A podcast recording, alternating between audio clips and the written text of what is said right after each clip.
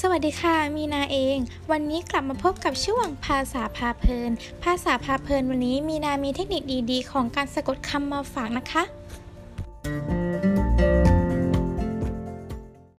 คำที่ยกมาวันนี้นะคะ คือคำว่ามงกุฎคำว่ามงกุฎส่วนมากคนจะเข้าใจผิดว่าสะกดด้วยตอประตักนะคะ แต่ที่ถูกต้อง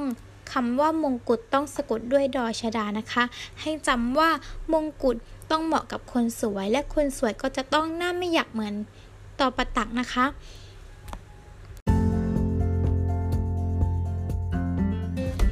สำหรับวันนี้มีนาขอฝากไว้แค่นี้นะคะ ส่วนวันต่อไปมีนามีคำไหนจะมาบอกเพื่อนๆอีกรอติดตามกันนะคะ ฝากกดไลค์ กดแชร์ กดติดตาม กดกระดิ่งกิ้งกิ้งกิ้งกิ้งให้มีนาด้วยนะคะ